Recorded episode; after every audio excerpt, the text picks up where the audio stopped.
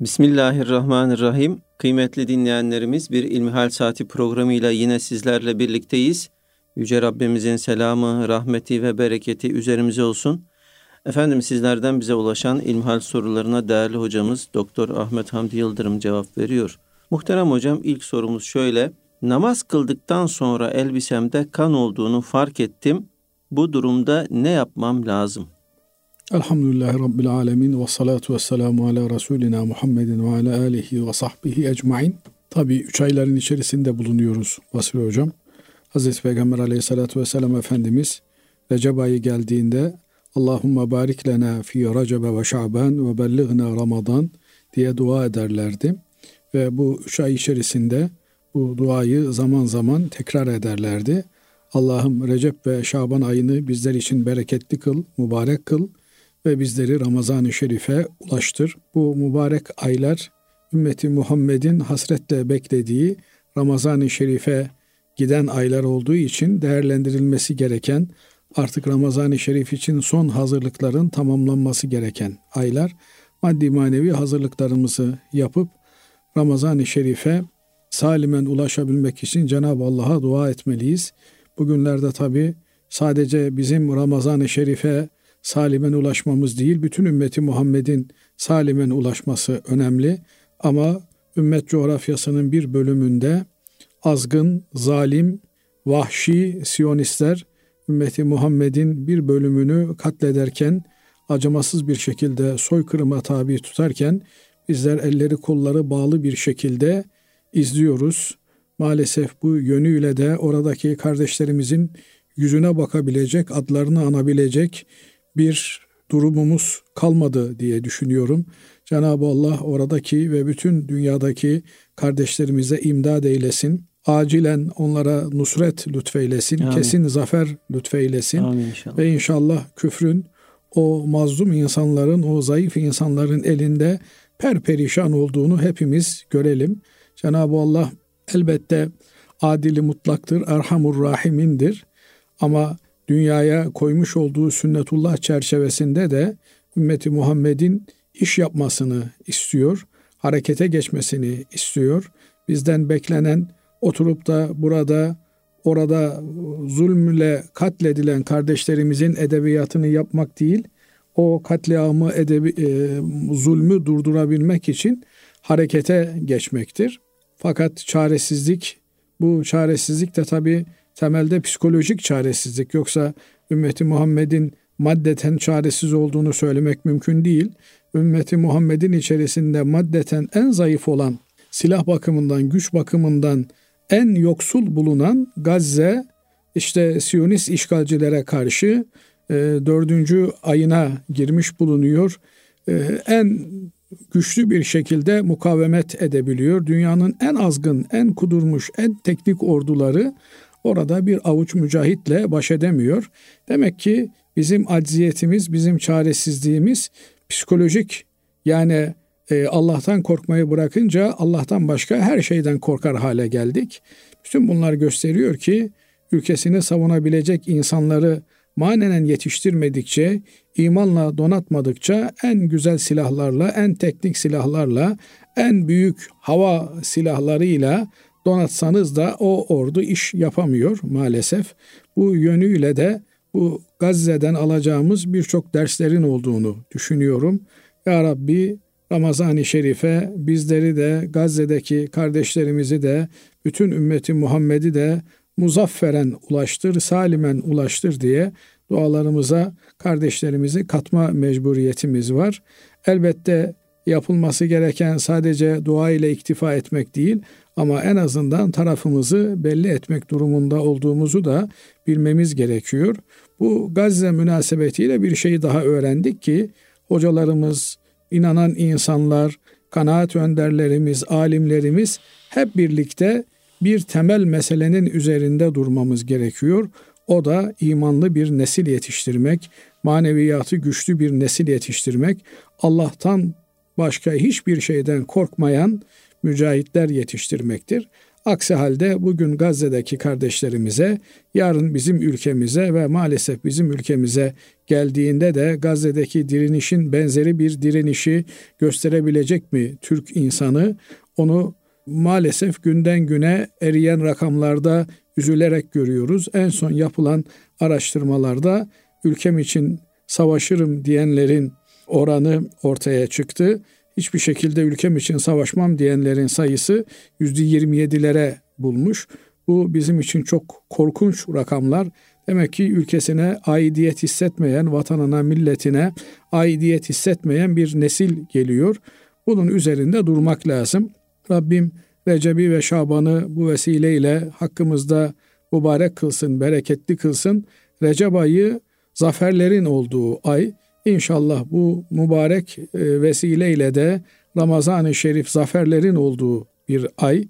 Bu kardeşlerimizin zaferlerini görmeyi Rabbim nasip eylesin. Dünyanın en azgın, en kudurmuş ordusunun en zayıf, en güçsüz ordusuyla mağlup ettiğini Cenab-ı Allah'ın inşallah yakın zamanda göreceğiz diye ümit ediyorum. Şimdi kardeşimizin sorusuna gelecek olursak namazı kıldıktan sonra elbisemde kan gördüm. Böyle bir durumda ne yapmam lazım? Ee, kan dediğimiz ister insan kanı olsun isterse de bir hayvan kanı olmuş olsun. Elbisede bulunması durumunda bir necaset üzerimizde, elbisemizde var demektir. Necasetten taharet ise namazın şartlarından bir tanesidir. Yani namaz kılabilmek için mutlak surette üzerimizin kıldığımız yerin ve bedenimizin temiz olması gerekiyor. Neden temiz olması lazım? Necaset diye tanımladığımız Kur'an-ı Kerim'in pis olarak değerlendirdiği şeylerden uzak durması gerekiyor. Bunlar işte idrardır, dışkıdır, e, vücuttan çıkan irindir, kandır. Bu tür şeyler pis olarak şeriatımızda değerlendirilmiştir. Bunların bir e, parçasının üzerimizde bulunması, namaz kılacağımız yerde bulunması veya elbisemizde bulunması durumunda namazın şartlarından biri gerçekleşmediği için namaza başlama imkanımız olmaz. Fakat bu kardeşimiz namaz kıldıktan sonra üzerinde böyle bir şey olduğunu görüyor. Böyle bir durumda şuna e, bakarız. Bu namazdan önce mi oluşmuş? Yani namazı bu kanla beraber mi kılmış yoksa namazdan sonra efendim bir şekilde üzerine bulaşmış mı, bulaşmamış mı? Eğer bu necasetle beraber yani kanla beraber namazı kıldığını anlarsa bir kimse ve söz konusu necasette e, affedilen, musamaha gösterilen miktarın üzerinde ise ki e, namaz kıldıktan sonra bu konuya bakıyoruz. Yoksa namaz kılmadan önce bir yerde kan olsa, bir yerde idrar olsa bu affedilen miktar mıdır değil midir diye bakmayız. Üzerimizde çamaşırımızı veya işte namaz kıldığımız yeri değiştirme imkanı varsa bunları derhal değiştiririz. Ama namaz kıldıktan sonra farkına vardık ki bir miktar kanla beraber bu namazı kılmışız, necaseti kılmışız. Böyle bir durumda eğer bu kan avuç içine avuç ayasını geçmeyecek kadar ise affolunan miktar demektir. Bunu da işte bugün 1 lira kadar bir mesahayı, bir alanı geçmiyorsa o zaman affedilecek miktar demektir. Ama bayağı bir yayılmış bir kan görünümü varsa o zaman namazı vakit henüz çıkmamışsa iade etmek gerekir. E, çünkü şartlarından biri yerine gelmemiş demektir. Necasetten taharet oluşmamıştır. Pislikle beraber namaz kılınmıştır. Bu durumda kılınan namazın geçerliliği olmayacağından dolayı bu namazın tekrar iade edilmesi, tekrar kılınması gerekir. Çünkü kılınan namaz şekil suretinde kalmıştır. E, namaz namaz olmamıştır. Bundan dolayı namazın tekrar vakit içerisinde kılınması lazım gelir. Evet Allah razı olsun hocam. Şimdi ikinci sorumuz şöyle. Hocam merhabalar diyor. Namaza başlarken niyetleri sürekli yanlış alıyorum. Misal öğle yerine ikindi namazı diyorum. Sonra selam verip tekrar niyet alıp baştan başlıyorum. Bu doğru mudur? Şimdi niyet meselesi namazın şartlarından bir tanesidir. İnsan yaptığı eylemin, fiilin ne tür bir eylem olduğunu bilerek yapmalı. La tayin ne yaptığını bilmeden bir iş yapması durumunda o işin geçerliliği olmaz. Mutlak surette bir insan Allah katında makbul bir ibadet yapabilmiş olmak için ne iş yaptığını, ne tür bir amel yaptığını bilmelidir. Bunun mahiyetini en azından bilmelidir.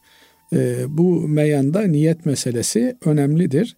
Niyet ne yaptığımızı bilerek yapmamız demektir.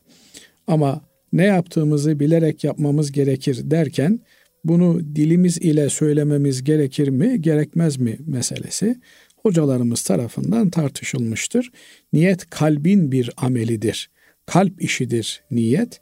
Binaenaleyh kalben ne yaptığını bilen bir insan o işe dair bir niyet sahibi demektir. Şöyle ki abdest alan bir kimseye ne yapıyorsun diye sorulduğunda abdest alıyorum diyor ise demek ki bu adam abdesti niyet ederek alıyor demektir. Namaz kılan bir kimseye eğer soracak olsak namazda konuşacak hali yok ama ne yapıyorsun diye sorduğumuzda namaz kılıyorum diyecek durumda ise bu kimse namaz kılıyor demektir. Binaenaleyh namaz kılıyor demek olduğuna göre bu adamın namazı geçerli bir namazdır. Ancak hangi namazı kıldığını da bilmesi gerekir. Şöyle ki öğle namazını mı kılıyor, ikindi namazını mı kılıyor?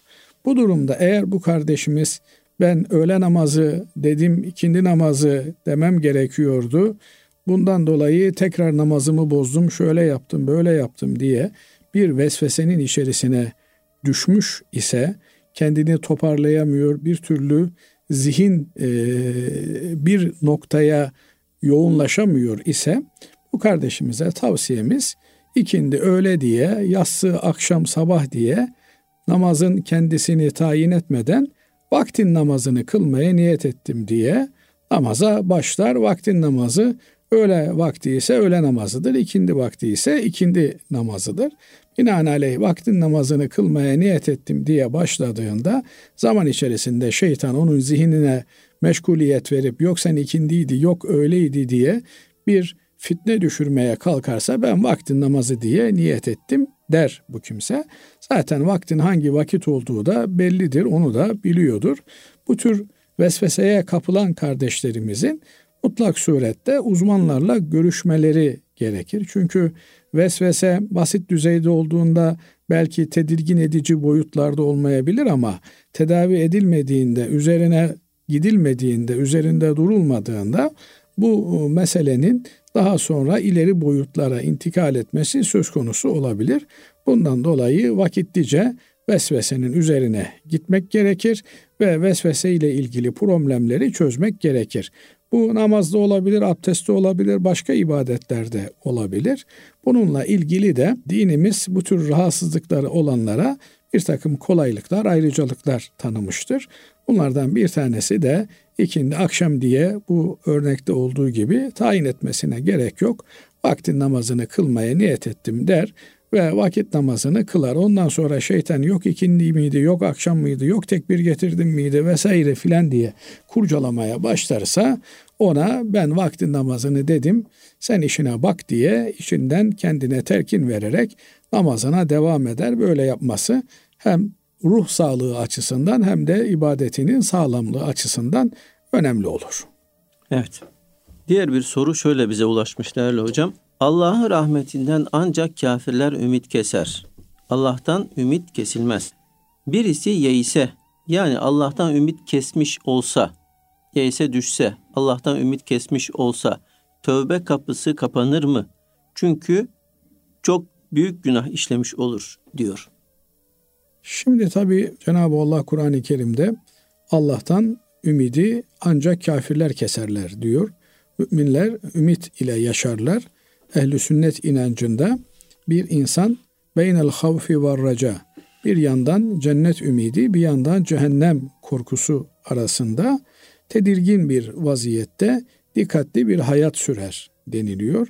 Dünyada yaratılmış olan herkes cehenneme gidecek bir kişi cennete gidilecek denildiğinde o bir kişi benim der. Herkes cennete gidecek. Bir kişi cehenneme gidecek denildiğinde de o bir kişi ben olabilirim diye tedirgin olur. Dolayısıyla Müslüman her daim bu ümit ve korkuyu içinde barındırır. Kesinlikle kendisini kurtulmuş olarak görüp de bir azgınlığın içerisine, aymazlığın içerisine düşmez. İşte bugün dünyanın bazı bölgelerinde kendilerini Allah'ın seçilmiş ırkı olarak gören bir takım aymazlar, vahşiler, caniler biz nasıl olsa cenneti garantiledik, biz cehennem yüzü görmeyeceğiz diye batıl bir inancın peşinden koşarak yeryüzünde her türlü ifsadı, her türlü zulmü kendilerine reva görebilmektedirler. Kendilerinin böyle işler yapmaya haklarının olduğunu düşünmektedirler. Oysa hiç kimsenin, hiçbir yaratığın Allah karşısında bir garantisi yoktur. Allah'ın emirlerine riayet etmek, yasaklarından kaçınmak mecburiyeti vardır. Mükellef olan bütün yaratıkların. Dolayısıyla bir Müslüman olarak bizim inancımız Allah'ın emirlerini yerine getirdiğimiz, Allah'ın yasaklarından kaçındığımız sürece Cenab-ı Allah lütfuyla, keremiyle, merhametiyle bizlere cenneti lütfedecektir. Dünyada ne kadar şartlar zor olursa olsun Allah'ın rahmeti altındayız. Bazen insanlar Allah'ın rahmetini bir takım beklentilerde ararlar. Allah'ın kendilerine olan rahmetini hisseme, hissedemeyecek kadar aymazlığın içerisinde bulunabilirler. Bakın nefes alıyoruz, aldığımız nefesi geriye veriyoruz. İnsan bazen bir meselede takıntı yapar. O olmazsa kendimi öldüreceğim der. İşte bir kızı sever, onu vermezlerse intihar edeceğim der. Şunu yapar, bunu yapar. Ama bir dakika nefes alamadığımızda aklımız başımıza geliyor. Allah muhafaza eylesin. Allah'ın e, imtihanlarıyla karşılaştığımızda her imtihanın ötesinde bir imtihan olduğunun farkına varıyoruz. Yeryüzünde nice yaşayan insanlar var. Bunlar e, Allah'ın türlü türlü imtihanlarla imtihan ettiği kimselerdir. Cenab-ı Allah dünyada bu tür imtihanlarla bir takım sıkıntılarla imtihan ettiği kimseleri ahirette ona göre mükafatlandıracaktır. Hiçbir sıkıntı boş yere değildir. Hiçbir çekilen dert sebepsiz yere, boş yere değildir. Bugün Gazze'de yaşayan kardeşlerimizin çektiği sıkıntıların her birinin Allah katında bir mükafatı vardır. Orada ölenler hesapsız kitapsız cenneti garantileyen insanlardır. Sabredebildikleri sürece cihada katılıp da Allah yolunda şehit olanların hepsi Allah'ın kendilerine en üst makamlar verdiği bahtiyar kimselerdir. Dolayısıyla Cenab-ı Allah'tan bir insanın ümidini kesmesi onun imansız olduğu anlamına gelir. Ama insanlardan ümit kesilebilir. Efendim insan kendisini çaresiz hissedebilir. Bu insanlardan hayır kalmadı diyebilir. Fakat Allah'tan ümit kesmek farklı bir şeydir. Bazen e, maksadını aşan cümleleri kullanan kimseler olabilir. Efendim bittik, battık, yok olduk türünden Allah'tan ümit kesme olarak bunlar yorumlanmamalı. Bunlar insanlardan bulunduğumuz çağın kötü olmasından dolayı e, söylenilen sözler olarak değerlendirilmelidir. Yoksa bu tür müminin ağzından çıkan sözleri Cenab-ı Allah'a karşı bir isyan ve itaatsizlik olarak değerlendirmek doğru olmaz. E, niçin? Çünkü hala bir kimsenin kalbinde Allah inancı varsa Allah Azze ve Celle ona her türlü lütufta bulunuyor demektir. Bazen ölüm de bir rahmet olur. Bazen insan ölmeyi tercih eder. Nitekim işte bugün e, batıda bir takım yerlerde görüyoruz. Ötenazi dedikleri işte Türkçe'ye tercümesi merhametli ölüm diye yapılan amansız sızılar, dertler içerisinde olanların ölümleri meselesi ölüm de bir rahmet olabilir. Nihayetinde bu dünya hayatı adına hayat desek de birçok sıkıntılarla malüldür. Binaenaleyh gerçek hayatı bilmediğimiz için asıl hayatın ahiret hayatı olduğunu söylesek de ona e, iman düzeyimizin sıkıntılı olduğundan dolayı bu hayatta kalmak için bütün efendim çabayı gayreti sarf ediyoruz. Oysa evet bu hayatta kalmak ve Allah'a ibadet etmek üzere bir imtihanda bulunuyoruz. İmtihanın kurallarının ihlal olmaması açısından kendi hayatımızı sonlandırmak veya intihar etmek gibi bir densizliğe teşebbüs etmez bir Müslüman. Ama onun haricinde gelen ölümü ötülemek veya ölüme karşı bir savunma mekanizması geliştirmek, ölmemek için varını yoğunu feda etmek gibi de bir dünyaya saplanmışlığın içine de girmez. Elbette Müslüman denge insanıdır. Hayatta kaldığı sürece Allah'a en güzel şekilde ibadet edebilecek tarzda hayatta kalma çabası verir. Ama Allah'tan ümidi kesmek demek. Yani ben bu dünyada hayatta kalamıyorum, ölüyorum demek olur ki e zaten hepimiz ölümlü varlıklarız. Dolayısıyla ebedi kalmaya programlanmış nesneler değiliz. Bundan dolayı Allah'tan ümidi kesmek demek bir insanın ahiret inancını kaybetmesi demektir. Ölümden sonra yeniden diriliş mefhumunu kaybetmesi demektir. Allah muhafaza etsin. Çok tehlikeli bir meseledir. Elbette Cenab-ı Allah her şeye kadirdir. Her şey onun emriyle hareket etmektedir. Ama takdir edersiniz ki Cenab-ı Allah büyük mükafatlarını büyük imtihanlardan geçmiş olan kullarına veriyor. Hatta öyle ki Hz. Peygamber aleyhissalatü vesselam Efendimiz insanlar içerisinde en büyük eziyetleri çekenler peygamberlerdir diyor. Ve ben en fazla eziyet çekeninizimdir diyor. Sonra peygamberlere benzeyen insanlar bu eziyetleri çeker diyor. Dolayısıyla eğer bir müminin başına bir sıkıntı, bir dert, bir gam, bir keder gelmiyorsa o zaman o kendini gözden geçirmeli, nerede yanlış yaptım, benim ne eksiğim var demelidir. Nitekim eskiler demişler ki, derdi olmayan Adem'i, sanma anı Adem'i. Yani dertsiz, sıkıntısız bir insanı insan yerine koyma demişlerdir. İnsan olanın bir derdi olmalı. Müminlerin bir ahiret endişesi olur, bir ahiret derdi olur. Bütün mesele imanla ahirete göçebilmektir. İman selametine kavuşabilmektir. Bir insanın imansız kalması en büyük tehlikedir, en büyük problemdir. Binaenaleyh imanı olduğu sürece hiçbir zorluk, hiçbir çetinlik, hiçbir olumsuzluk Müslümanı sarsmaz, sarsamaz. İşte Gazze'deki Müslümanları görüyoruz. O ahiret hayatına olan inançları ne kadar güçlü ve kuvvetli ki ahirete girmek için biletin şehadet üzerinden kesildiğini biliyorlar. Ahiret bileti almak için olanca güçleriyle saldırıyorlar ve düşmanı hiç ummadıkları yerden yakalayıp imha ediyorlar. Dolayısıyla bir Müslümanın Allah'tan ümidini kesme gibi bir gafleti söz konusu olmaz. Eğer böyle bir görüntü ortaya çıkmışsa bu insanlardan olan ümitsizliğinin bir tezahürüdür. Yoksa mümin, Allah'a iman eden insan asıl hayatın perde kapandıktan sonra üzerimize kefen perdesi geçirildikten sonra başladığına inanır ki orayı tehlikeye atabilecek bir ümitsizlik Müslümanda asla söz konusu olamaz. Allah razı olsun kıymetli hocam. Değerli dinleyenlerimiz şimdi kısa bir ara vereceğiz. Aradan sonra inşallah tekrar programımıza devam edeceğiz. Kıymetli dinleyenlerimiz İlmihal Saati programımızda kaldığımız yerden devam ediyoruz. Muhterem hocam dinleyicimiz bize şöyle yazmış. Bazen elfazı küfür kullanma ihtimaline karşı kelime-i şehadet getiriyorum.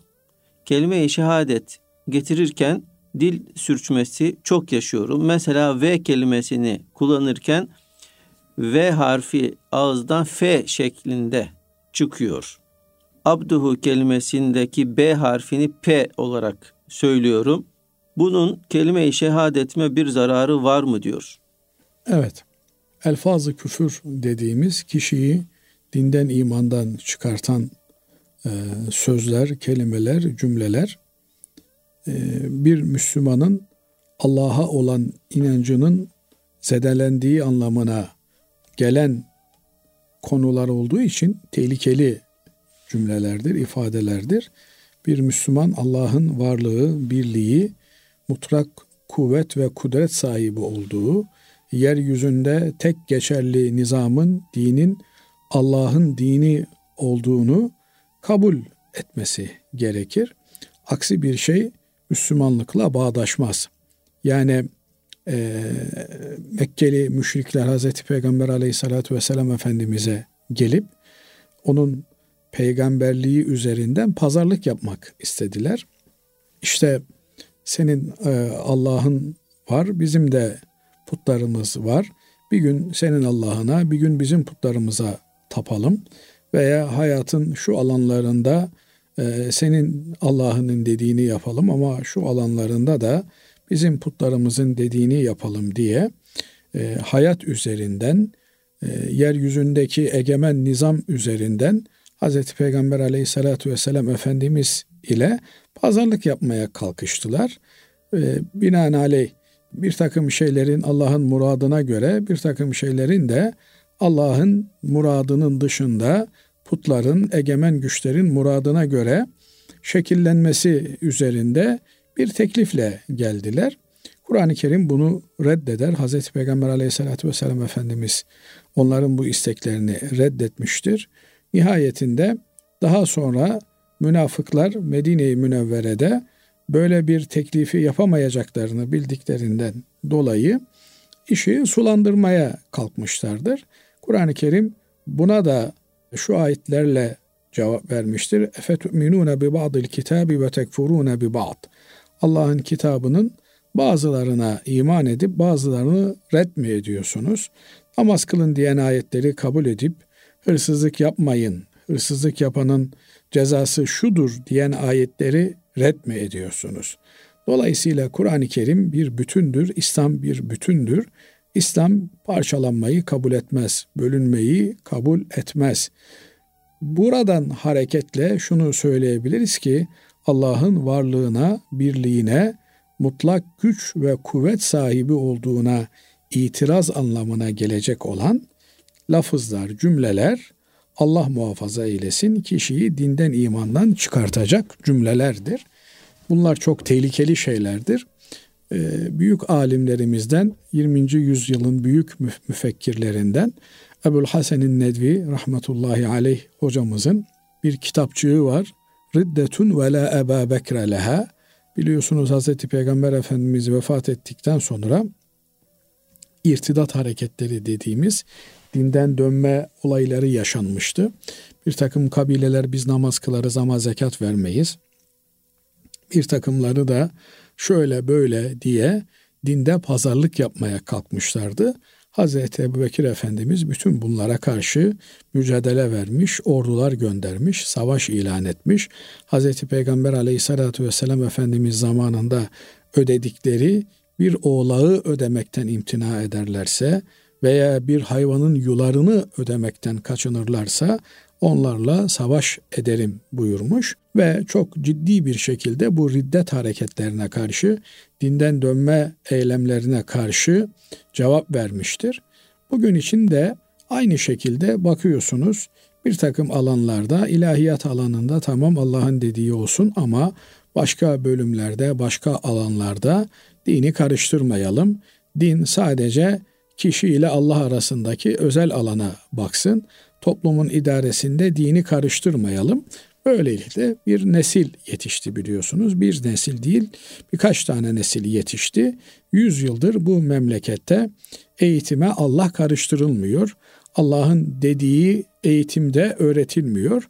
Ama bakıyorsunuz yer yer bu Müslümanlar böyle, bu Müslümanlar şöyle diye de serzenişte bulunuyorlar. Kimse kalkıp da demiyor ki kardeşim 100 yıldır bu ülkede öğretilen öğretim kitaplarının üzerinde besmele yok, Fatiha yok, ayetel kürsü yok, Allah yok, peygamber yok. Buna rağmen yine kalkıyorsunuz bu eğitim sisteminin üretmiş olduğu çürük insanları Müslümanlar böyle diye damgalıyorsunuz. Oysa hangi rejimle e, üretim yapmışsanız o rejimi tenkit etmeniz lazım. Bugün bakıyorsunuz işte demokrasi havarisi kesilen batılı insan haklarından, çocuk haklarından, kadın haklarından bahseden batılı demokrat şirin amcalar, teyzeler Gazze'de yaşanan vahşet karşısında caniden, zalimden taraf olmak için adeta yarışıyorlar. Ben zannederdim ki sadece İslam ülkelerinin başına kuklaları kral olarak, devlet başkanı olarak yerleştirmişler. Meğersem bütün dünyada Siyonizm liderleri kendi beslemelerinden yapıyormuş. Hepsi sıraya girdiler. Tel Aviv'i adeta bir e, ziyaretgah olarak ziyaret edip duruyorlar. Demek ki bu sistemler insana huzur getiren sistemler değil. Tek çare insanlığın toptan Müslüman olmasında herkesin kardeşinin menfaatini kendi menfaatinden önce tutan Müslümanlık dinine girmesindedir. Şimdi bu kardeşimizin böyle bir Allah'ın egemenliğine itirazı olmadığı sürece bilinçsizce söylenmiş olan sözlerden dolayı bir şey olmaz. Ama Allah'ın egemenliğine yeryüzünde söz söyleme hakkının Allah'ın dinine ait olduğunu kabullenmede bir problemi varsa Allah'tır aramızdaki her türlü problemi çözecek olan merci sözüne bir itirazı varsa bu kimsenin kelime-i şehadeti peyle getirmesi, beyle getirmesi, vavla getirmesi, feyle getirmesi arasında da bir fark yoktur. Dolayısıyla önemli olan kalben Allah'ın iktidarını kabul etmek, yeryüzündeki tek geçerli hükmün Allah'ın hükmü olduğunu benimsemektir. Ahiret inancının varlığını kabul etmektir. Bu dünyada yaptığımız, ettiğimiz her şeyin hesabını Allah'a vereceğimizi kabullenmektir. Binaenaleyh bu iman olduğu sürece, bu inanç olduğu sürece peyi, pe demiş, ve demiş, fe demiş bunların bir sıkıntısı olmaz. Olayın lafzına takılmamak lazım. Olay Allah'ın kulu musun yoksa Allah'ın dışında uydurulan batıl yere adlandırılan nesnelerin, tağutların kulu muyuz? Bütün mesele bu.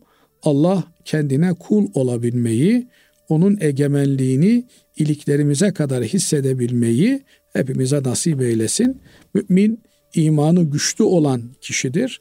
Asla Allah'la problemi olan bir kimsenin mümin olması söz konusu olamaz. Dolayısıyla bir insanın Allah'la problemi yoksa bu kimsenin dili sürçmüş, yanlış bir şey söylemiş. Bunlar veya söylediğin sözün e, uzantısı buraya çıkıyor mu şeklinde bir yorumla dininde, imanında bir problem olmaz. Bu kardeşimiz de böyle endişelenmesin. P mi dedim, B mi dedim diye La ilahe illallah Muhammedur Resulullah diyorsa bir insan iman ederek, işten gelerek Allah katında mümin ve muvahhiddir. Evet. Değerli hocam şöyle yazılmış bize. Tarım, hayvancılık, arıcılık gibi işler yaparken ürünlerin sigortalanması caiz midir? Şimdi devlet bildiğim kadarıyla çiftçilere, tarımla meşgul olanlara veya hayvancılıkla meşgul olanlara bir takım teşvikler, primler veriyor. Efendim süt hayvancılığı yapıyorsa litre başına şu kadar ödeme yapıyor. Buğday ekiyorsa şu kadar ödeme yapıyor dönüm başına. Başka e, mahsulat alıyorsa ona göre teşviklerde bulunuyor. Bütün bunların olabilmesi için de devletin efendim çiftçi ise çiftçilik sistemine e, eğer e, ziraatçı ise o zaman da e, ziraat sistemine kayıt olması gerekiyor. Kayıt olurken de hem e, hayvanlarını hem ürünlerini, mahsulatını e, sigorta yapması isteniyor. Bu sigorta e, meselesi eğer devletin bu tür teşviklerinin bir lazımı olarak yapılması gerekiyorsa bunu çiftçi yaptırabilir. Bunun sorumluluğu böyle bir dayatmayı yapan müesseseye ait olmuş olur.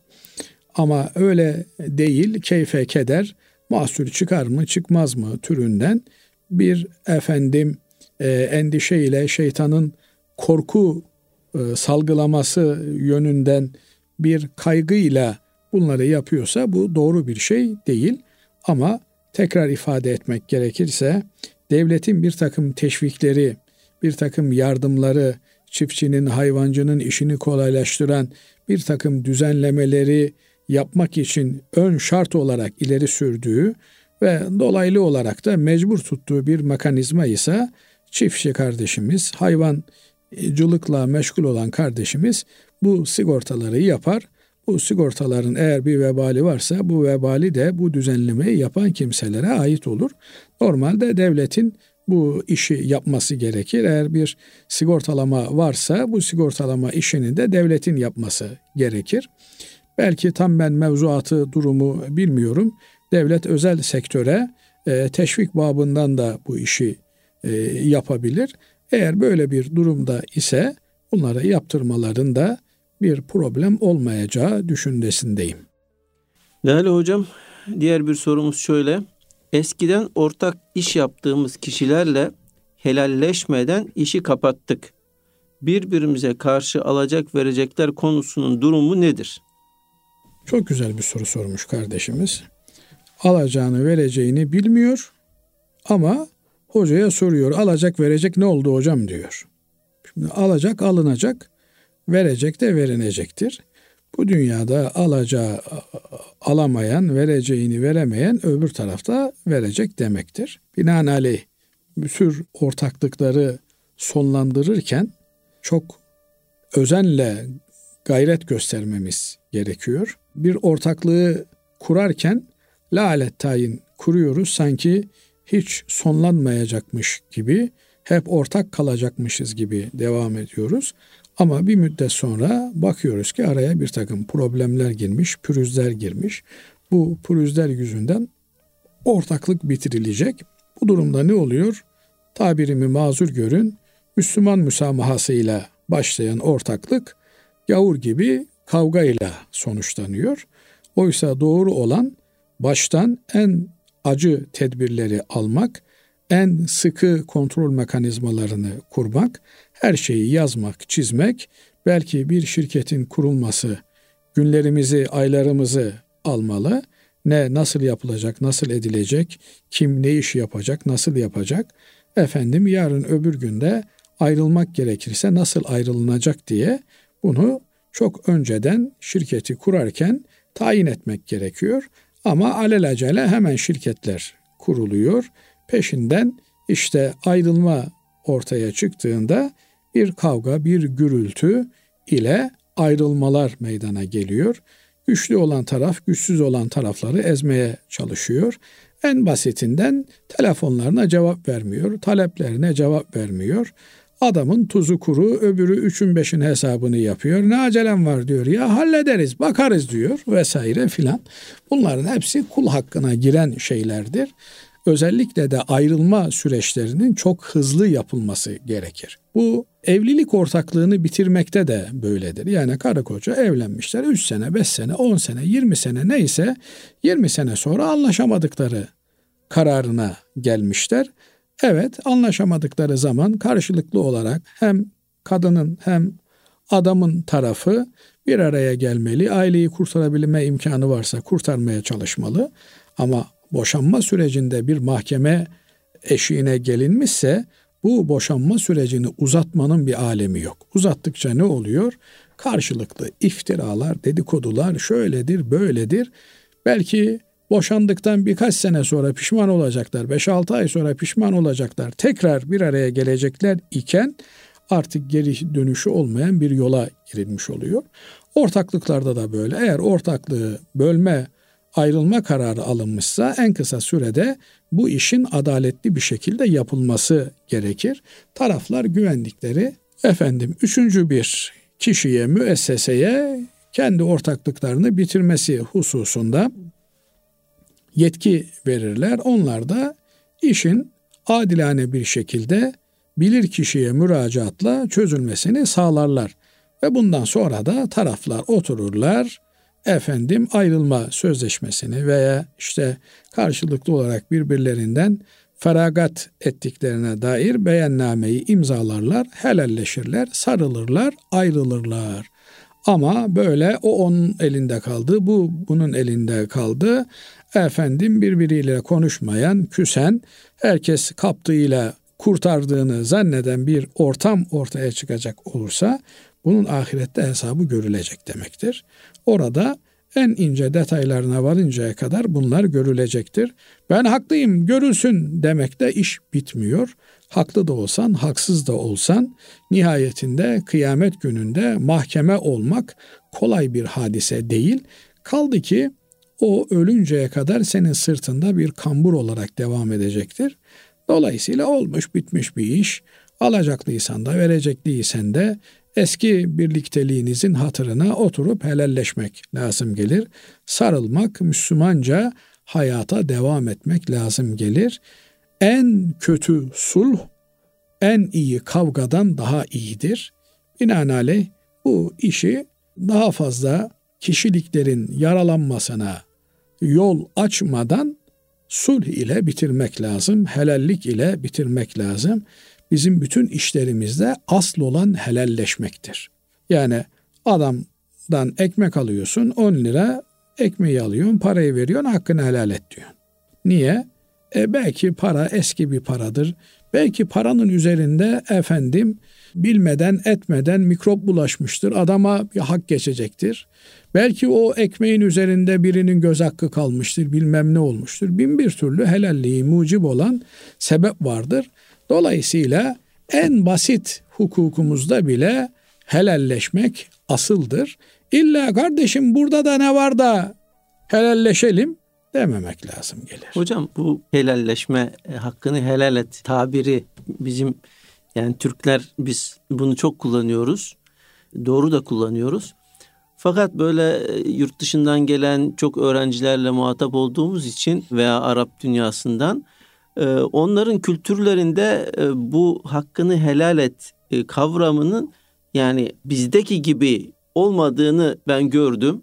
Ee, sizin müşahedeleriniz nasıl? Yani bu konu yani diğer milletlerde de bu kadar şey mi? Yani önemli mi?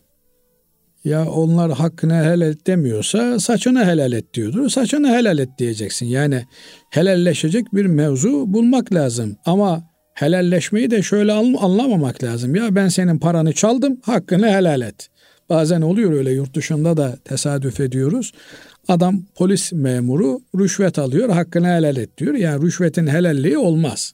Yani hakkını helal et deyince olay kapanıyor anlamına da almamak lazım. Yurt dışında ben gördüm adam şimdi bir çorba parası diyor. Ondan sonra kardeş diyor. Hakkını helal et diyor. Yani yaptığım yanlış ben de biliyorum ama sen diyor helal et. Böyle bir hak helallığı olmaz. Yani yaptığın işin doğru olduğundan emin olduktan sonra ama olur ya benim bilmediğim bir şey olabilir.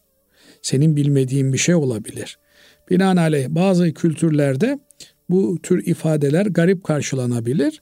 Onun için herkes kendi kültüründen insanlarla aynı dili kullandığı insanlarla bu tür e, ifadeleri kullanmalı.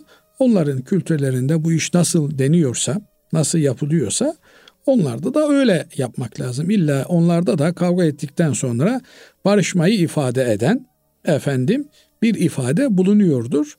Binaenaleyh bütün dünyanın kültürlerinde bu ne anlama geliyor diye o kadar yorulmaya da gerek yok. Biz Türkiye'deki kavgalarımızı halledelim.